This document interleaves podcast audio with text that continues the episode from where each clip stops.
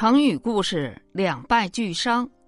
成语的典故：战国的时候，有一个很聪明、讲话幽默的人，名叫淳于。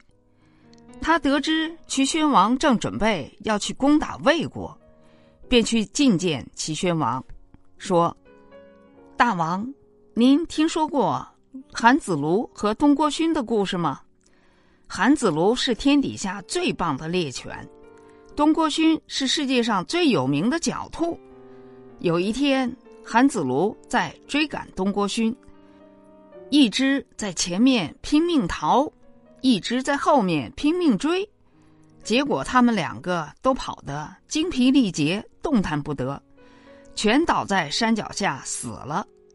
这个时候，正好有个农夫经过，便毫不费力的把他们两个一起带回家煮了吃掉。齐宣王一听说，这跟我要去攻打魏国有什么关系呀？淳于说：“大王，现在的齐国发兵去攻打魏国，在短期内是不可能打赢的。到头来，双方都弄得民穷财尽，两败俱伤。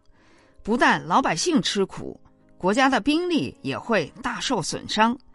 万一秦国……”和楚国趁机来攻打我们，那不是平白送给他们一并吞掉齐国和魏国的机会吗？齐宣王听了淳于的话，觉得很有道理，就取消了攻打魏国的计划。成语的出处：西汉司马迁《史记》《张仪列传》。成语的释义：争斗双方都受到损伤。